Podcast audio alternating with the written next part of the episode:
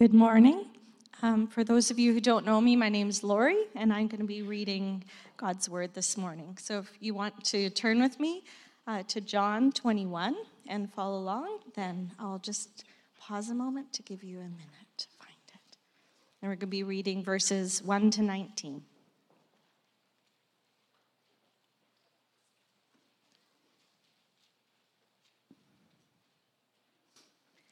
Afterward, Jesus appeared again to his disciples by the Sea of Tiberias. It happened this way. Simon Peter, Thomas, called Didymus, Nathanael from Cana in Galilee, the sons of Zebedee, and two other disciples were together.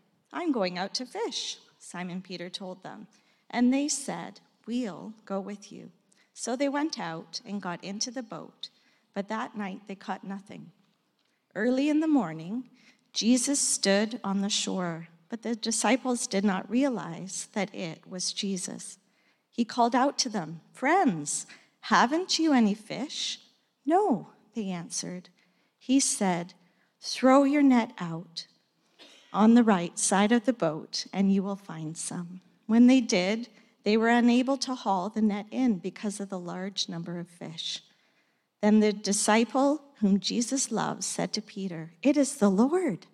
As soon as Simon Peter heard him say, "It is the Lord," he wrapped his outer garment around him, for he had taken it off, and jumped into the water. The other disciples followed in the boat, towing the net full of fish, for they were not far from shore, about 100 yards.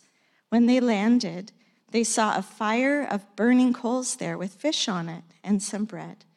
Jesus said to them, "Bring some of the fish you have just caught." Simon Peter climbed aboard and dragged the net ashore. It was full of large fish, 153. But even with so many, the net was not torn. Jesus said to them, "Come and have breakfast." None of the disciples dared ask him, "Who are you?" They knew it was the Lord. Jesus came, took the bread, and gave it to them, and did the same with the fish. This was now the third time Jesus appeared to his disciples after he was raised from the dead.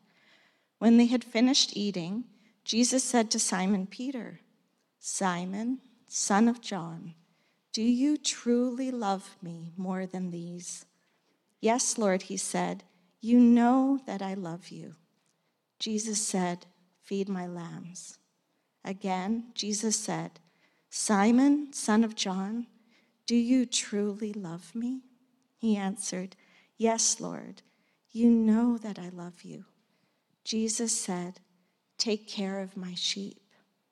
The third time he said to him, "Simon, son of John, do you love me?" Peter was hurt because Jesus asked him the third time, "Do you love me?" He said, "Lord, you know all things. You know that I love you." Jesus said, "Feed my sheep.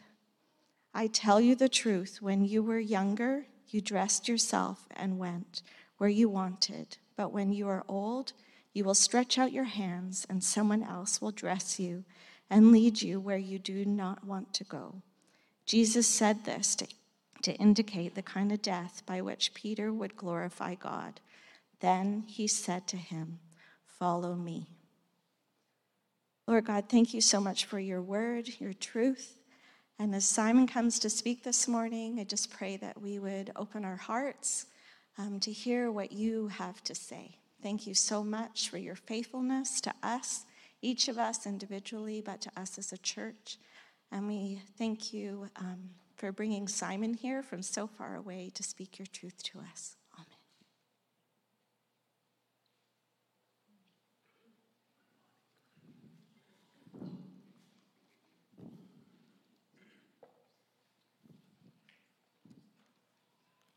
Good morning, everybody. Good morning.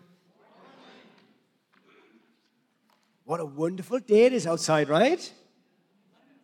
It's that season now where I think it's quite exciting to go out into the garden and to start growing your own fruit and vegetables. Who likes growing their own food, right? It's like, what a blessing! You can when you harvest your food, it's like free, right? It's amazing. I love it. I love growing my own food. my own fruit, my own vegetables. So as soon as we buy a home here, one of the first things I'll be doing is growing my own vegetables. And one of the things I like to do, you might be wondering why there's a garbage bin on the stage. Well, one of the good things I like to do with the children is to grow potatoes with them.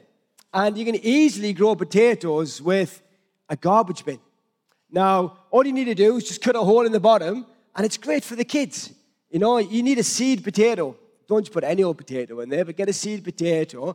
And if you put compost in, a bit of soil in your bin, then you're able to, put some chicken pellets in there or whatever you need to do. You can get your seed potato, and you can just put it in the bottom there, nice and deep. And you need to look after it. The thing with fruit and vegetables is you can't just sow the seed. You have to look after it. You've got to invest in it. You've got to spend time. You've got to water it there, whatever you're growing. Give it nutrients.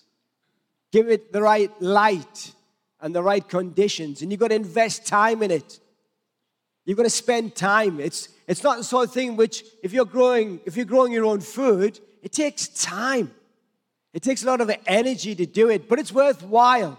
And so with the seed potato, you put it right in the bottom here. And what you can do is when it starts to grow, when it starts to sprout, you put more compost on. And then when it starts to sprout again, you put more compost on. And when it starts to sprout again, you put more compost on. And you can grow potatoes growing up in there. And it's great for the kids. The kids love that sort of thing. A nice little project for them to do. But it takes time. In order for them to grow, it takes time. In order for it to kind of produce more potatoes, you've got to invest time and energy and water and resources into it in order for it to grow. This morning, why am I telling you this? Not because I like potatoes. I'm telling you this because it's the same with the passage of Scripture that we're reading this morning. Jesus Christ is investing into his disciples in a real way so that they too are able to be fruitful. Not only because he loves them, but because he has a job for them to do. So John 21. Let's dive straight in there. Verse 1. Verse 1, it says this. Afterwards, after what? After Jesus had appeared to the disciples. They're in a locked room. They're in Jerusalem. They're all scared. Jesus had appeared to the disciples in chapter 20. Afterwards, Jesus appeared again to the disciples by the Sea of Tiberias. Now, the question I want to ask this morning is, what are they doing in the Sea of Tiberias? The Sea of Tiberias, if you don't know, it's the Sea of Galilee. Can you see that up there? There's a map. Jerusalem is all the way at the bottom of that arrow. The Sea of Galilee, Tiberias, is way up north. It's about 150 kilometers north of where they've just been in chapter 20. Why are they? 150 kilometers is a long way to walk.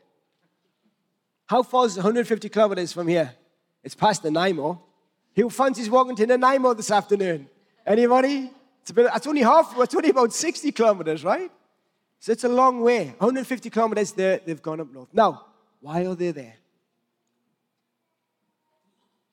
Jesus, in the previous chapter, sent them on mission. It says in chapter 20, verse 21. Jesus said, "Peace be with you. As the Father has sent me, I am sending you." And he breathes his Holy Spirit on them. Jesus has sent them on mission. He says, go. Go and share the gospel. Go and preach into the world. Go and do what I've been doing. So why are they up in the Sea of Tiberias, 150 kilometers up north?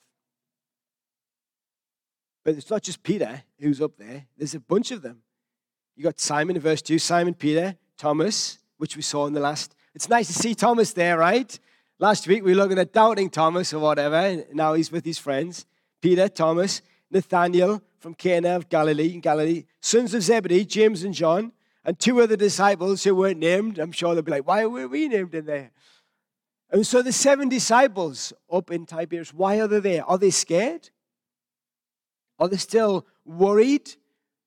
Are they thinking, well, what's our future looking like now? We've lost our rabbi, we've lost our teacher, we've lost our future jobs. Are they going to go back up to Galilee to start, well, the fishing, right? Perhaps they're going back to start their jobs again, right? We need new jobs. We can go back into fishing. Are they there because of that? Or is it because Jesus has sent them? Mark 16, verse 7, the ladies go to the tomb of Jesus, which, you know, he's risen again and he's not there. The angels said to the ladies in Mark 16, verse 7, he says, go, tell the disciples and Peter to go to Galilee because I'm going to meet them there. Now, are they scared? Have they gone to Galilee because they're scared? Have they gone to Galilee because Jesus, you know, they're expecting to meet him there? We don't know. We don't know why they're there, but I imagine they've got a whole bunch of emotions going on inside of them. They would be scared. They're unsure of the future. They've got no idea what's going to go around the corner. They're just waiting. And it's hard, isn't it, when we're in that place of waiting and we don't know what's around the corner and we just don't know. I'm not organized. Alana will tell you, I don't know where she is, she'll tell you I'm not organized, but I like order. I like to be able to control my situation. I like to know what's going to go on in life. And it's hard when sometimes we don't know what's around the corner. We don't know how things are going to unfold. It's hard. These disciples are in a place where they just don't know what's going on. And so, they've got all these emotions going on inside them. And it's been a hard few weeks. They've had the triumphal entry into Jerusalem. Jesus Christ was arrested. He was crucified. He rose again. And I imagine there's just so many emotions going on in these disciples. Perhaps Peter is still feeling guilty for denying Jesus 3 times, for running away and denying him. I know I would. Jesus appears to the disciples in this point. And I think it's such a wonderful story that Peter's in Galilee with his disciples. And he says, come on, let's just go fishing. And so he brings all his friends. They're on a lake. And who turns up on the lake shore? Jesus himself. They've been fishing all night. They catch nothing. And I love the response from the disciples. John sees Jesus and he says, hey guys, there's the Lord. There's the Lord. He's just got this faith, this assurance of who Christ is. How does Peter respond? He's like, yeah, there's Jesus. He gets his coat on. He jumps into the water. He's like swimming to the shore, reactive as ever. It's good that we're made differently, right? Each and every one of us responds to Jesus in different ways. It's okay. Some people get excited and way. Some people are just calm and composed. Doesn't matter. What's important is that you recognize Jesus as your Lord and Savior in life. And so verse 12 and 14, Jesus prepares a breakfast for them. They sat on the beach. Verse 12, Jesus said to them, come and have breakfast. None of the disciples dared ask him, who are you? They knew it was the Lord. Jesus came, took bread, and gave it to them, and did the same with the fish. This was now the 3rd time Jesus appeared to his disciples after he was raised from the dead. The disciples are sat there having breakfast, and they're in awe and wonder and silence of Jesus. They don't even dare ask, who is he? Because the answer for them is clear. I am. They knew that. And it's this point that Jesus meets the disciples, meets with Peter. Peter has an encounter with Jesus, and he changes his life forever. That's the power of Christ, people. Jesus changes lives forever. So Jesus changed Peter's life forever. He invests in him. Now, there's a story I love about a businessman who worked for IBM, a big computer firm. And this manager was working, and he invested about $1 million in a project that went south. It went bust, and he lost $1 million. And so this businessman thought, oh, no, I just can't work for this company anymore. So he writes his resignation. And he goes to his manager and he says, here's my resignation, I quit. And the director says, I can't take your resignation. You're going to have to continue working. He says, why? I've failed. He says, I've just invested $1 million in you. Get back to work. Okay, thank you. And I think Jesus does the same with us, right? I think Jesus invests in us. Jesus continues to invest in Peter, and he continues to invest in us, whatever mistakes we make. For example, let me give you some examples. I love it when Peter was walking on the water. And we see in Matthew 14, Jesus is walking on the water towards the disciples in a boat, and there's waves and there's storms crashing around them. And Jesus says, come follow me.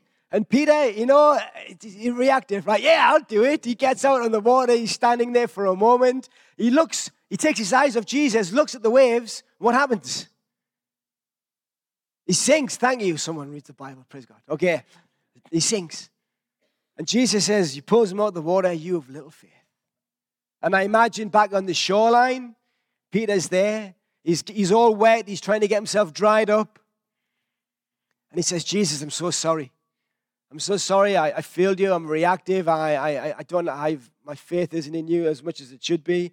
I'm so sorry. Here's my resignation. And Jesus says, oh, no. I've just invested a miracle in you. Another example, Peter affirms Jesus in Caesarea Philippi in Matthew 16. Jesus says to the disciples, who do people say I am? And they say, you're a teacher, you're a prophet. And he says, who do you say, the disciples, who do you say I am? Peter pipes up and says, you're the Lord. You're the Messiah. And in the next chapter, Jesus tells the disciples he has to die, right? And Peter says, whoa, I'm not going to let you die. You're going to have to get through me before you die, Jesus. And Jesus is like, get behind me, Satan. You don't understand why I'm here. And then I imagine again, again rebuked of Jesus. Jesus, I'm so sorry. I'm so sorry.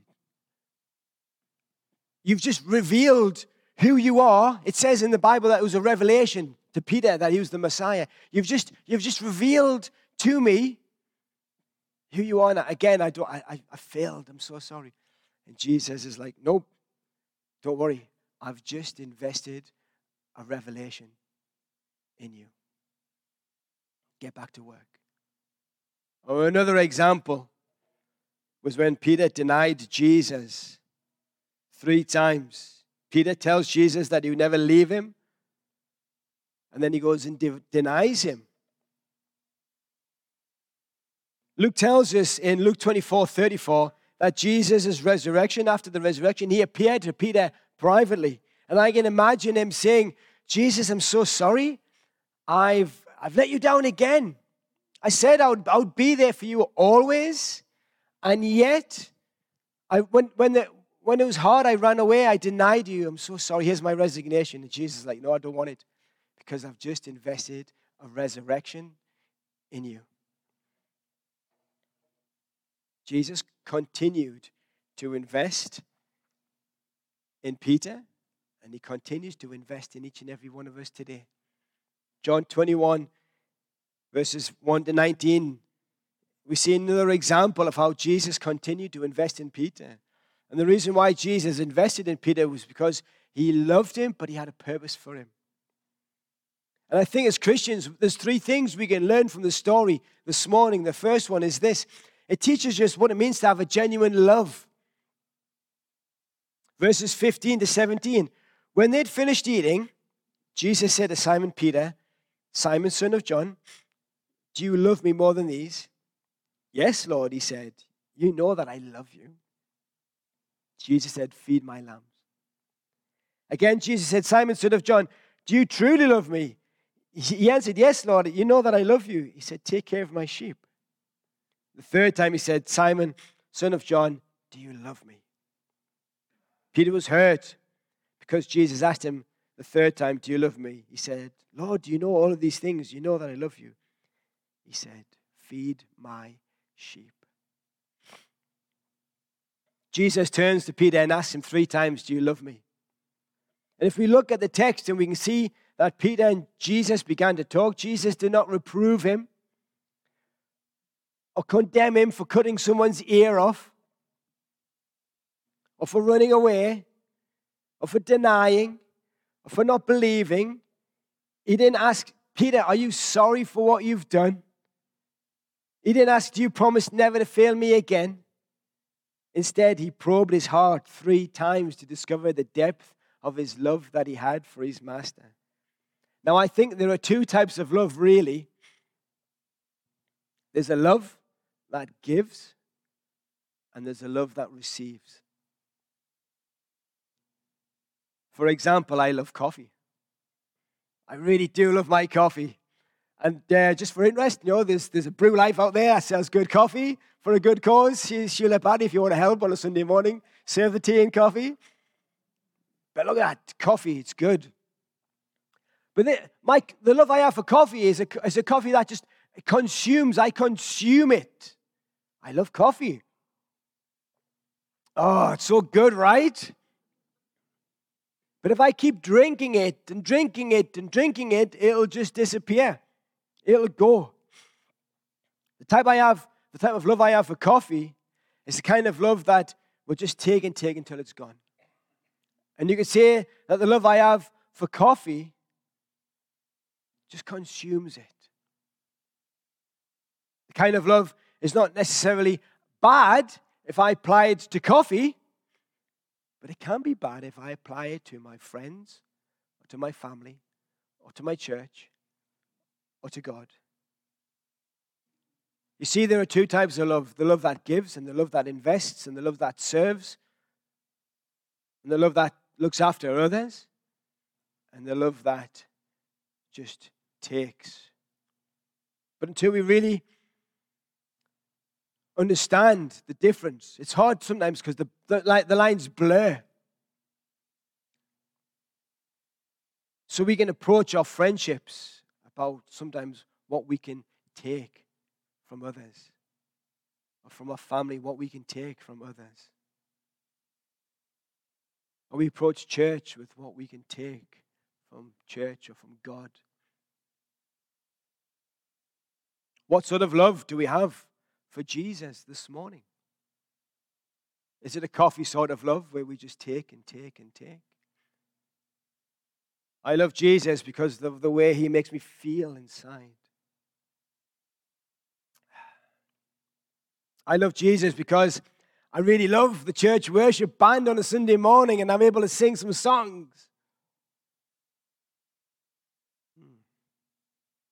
I love Jesus because of the sense of community I get, and there's going to be an awesome barbecue afterwards after the church.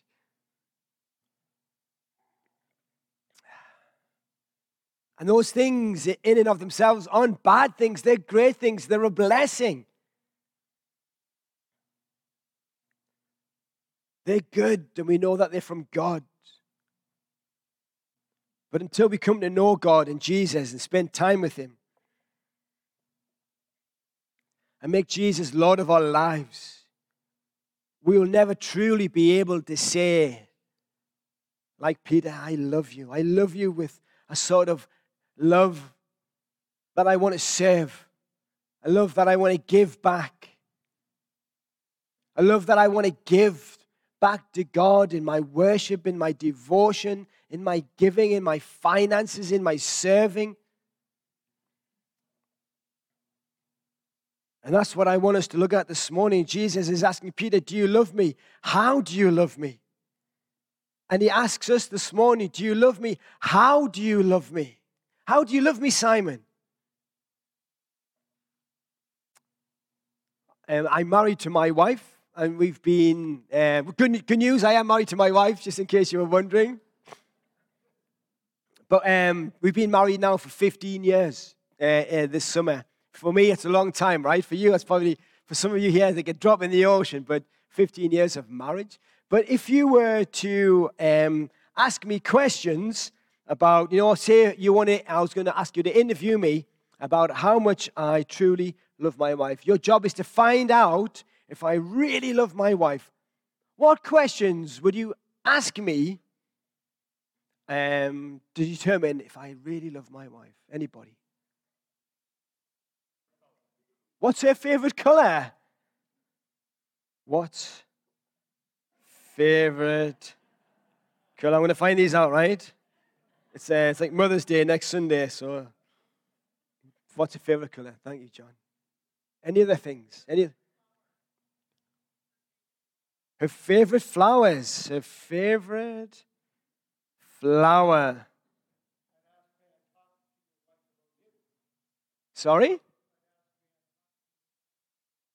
You'd ask me. In fact, you could talk to my wife about me. So what would my wife say about me? Okay, what would my wife say about me? What would my wife say about me?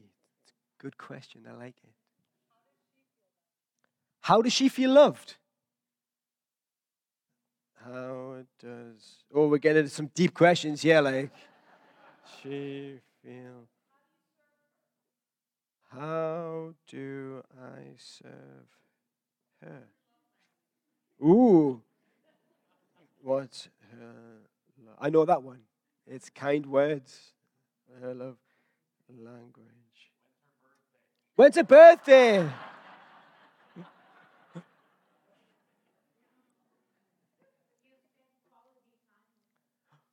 I like that. Do you spend quality time? Good one. Do we pray together? Do you pray? Okay. Good questions, right? Demonstrating how much I love my wife. Let me flip that around. Let me ask those questions about us and our relationship with Jesus Christ, with God. Do we spend quality time together?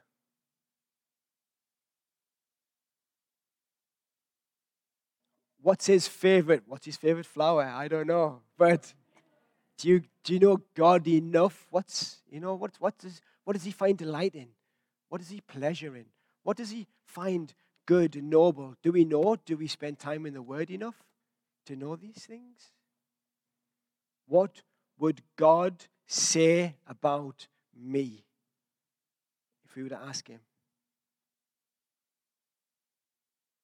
How do I serve him?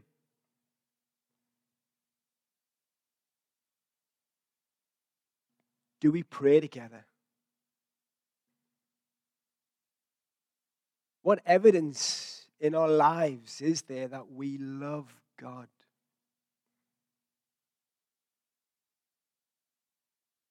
If a wife commits adultery to their husband, the husband is left wondering, did she ever love me in the first place? It's the same with God. You see, sin isn't just breaking the commandments of God, it's breaking the heart of God. Sin by its very nature is not only against the law, but it's against love. So Jesus said to Peter, if you love me, you'll obey what I command. Our love for God and for Jesus has to be greater than the love of sin. You see, the truth is, if we love Jesus, we don't want to betray him. We won't disobey him. Our love is our motivation for the obedience to keep following him. If we really love God, if he truly is our first in our lives, our first love, the thing that gets us out of bed in the morning, then we'll want to do the things that pleases him. We want to do the things that he did while he was on earth. It is only when our love for self comes in the way that we get into trouble, right? Another thing that truly demonstrates a love for somebody is doing things and caring things about what the other person wants to do. So for my example, my wife, she loves art.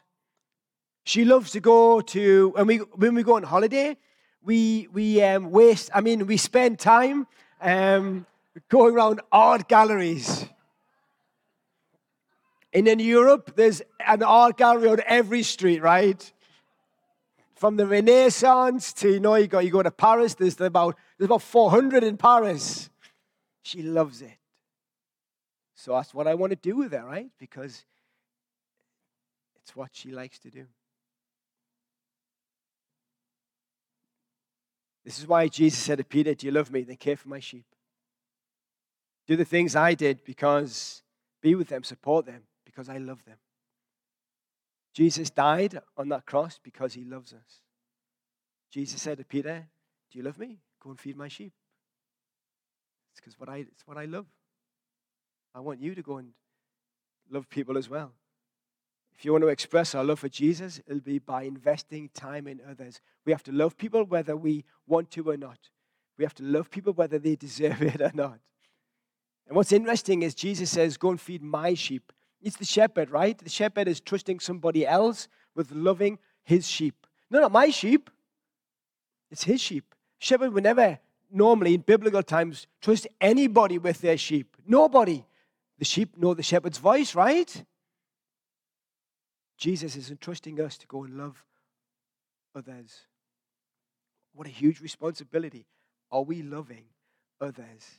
We're going to two services, and this is the time when there's space, the spare chairs, right? Wouldn't it be amazing if in 1 month, 6 months, a year, when all of these chairs are filled because we've all been loving other people and sharing the gospel with others as well. That's why we're going to two services, to see more souls come to know Jesus as their Lord and Savior as well. So the things I can learn from this is this one, genuine love, what genuine love looks like. And the second thing is about genuine repentance. Verse 17, Jesus asked Peter, son, do you love me? Peter was hurt because Jesus asked him the third time, do you love me? He said, Lord, you know these things. You know that I love you. My second point is about genuine repentance. So they sat around this cold fire, and I'm sure there were some close similarities to when Peter sat around the fire and he denied Jesus 3 times. And I imagine that he's got this heartfelt sorrow within. When we make mistakes, sin has a way back to God, and it's the deep sorrow, right? But the good thing is there's no condemnation in Jesus Christ. When we make mistakes, when we sin, there's always a way back to Jesus. Peter is here, he's hurt, but Jesus is starting a road to recovery. That's all I want to say on that. The third thing is about having a genuine commitment. Verses 18 and 19. Tough words, really. These aren't easy words. I tell you the truth, when you were younger, you dressed yourself and went where you wanted to go. But when you were old, you will stretch out your hands and someone else will dress you and lead you where you did not want to go. Jesus said this to indicate the kind of death by which Peter would glorify God. Then he said to him, follow me. As Christians, we must not only decide to live our lives for Jesus in our relationship, but also indeed as part of God's mission, whatever it costs. Peter, it was going to be costly for him to be a disciple of Christ. Jesus never said it's going to be easy being a follower of Jesus. We are to carry our cross on a daily basis. Peter tells Jesus that he loves him, and then Jesus says, feed my lambs. Take care of my sheep. Feed my sheep. Go out, spread the good news. Go out to your neighbors. Demonstrate that you love me. How do your neighbors know that you love me? How do your work colleagues know that you love me? How do your friends and family know that you love me? Peter was a changed man this morning after encountering Jesus Christ on that seashore, and he became strong and powerful and authoritative. Peter healed the sick. He preached at Pentecost, and 3,000 came to know the Lord. They put their faith in him. Peter became one of the key leaders of the church. He took seriously his new commitment to care for Jesus' sheep. The disciple who failed became the disciple who changed the church as we know it, because Jesus invested and empowered in him and gave him a second chance. Let me encourage you, each and every one of us here will fail. We are failures by nature, right? This is the good news. This is the gospel. Because Jesus invests in us. It's not my strength. It is the strength in me through the indwelling life of Christ that is able to allow me to go and do what Christ has asked me to do. And Jesus invests in us. And he says, Do we follow him? Do we love him? Feed our sheep. You see, one person can make a huge difference.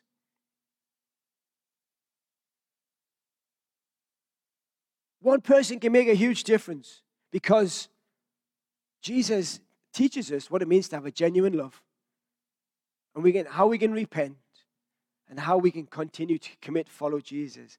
If we allow the indwelling life of Christ in us, we can make a huge difference. Just like this one potato. You see, I planted a potato, and you know, the good thing with the one potato is one potato can produce many, many more potatoes. Okay? Look at all that. Okay? One potato can produce more potatoes. And it's the same for us. If Christ has invested in us. He's invested in us through miracles. He's invested in us through revelation. He's invested in us through resurrection. He's invested in us continually, and he invests in us every single day through his Holy Spirit. Continues to invest in us. He invests in us through his word. Are we in the word? Continues to invest in us. Let me encourage you. Christ has invested in you, and he's asking us today, do you love me? If you love me, go and feed my sheep. How do you love Jesus Christ this morning? Let's pray, and then we'll take communion together. Heavenly Father, we thank you for this glorious day. We thank you that we can come into your presence. We thank you, Lord Jesus, that you are a God who continues to invest in our lives. And we pray, Lord, that we too, with the love and the care and the attention that you invest in us, that we too may go out and invest in others. That we don't have a consuming love, but we have a giving love. We pray, Lord, Heavenly Father, that we may continue to just love other people as you love them. That we may be hands and feet, Lord. Beautiful are the feet that present the good news. I pray, Lord, Heavenly Father, that you continue to fill us with your Spirit, and that we may continue to share your good news and share the love of Christ in so many different ways.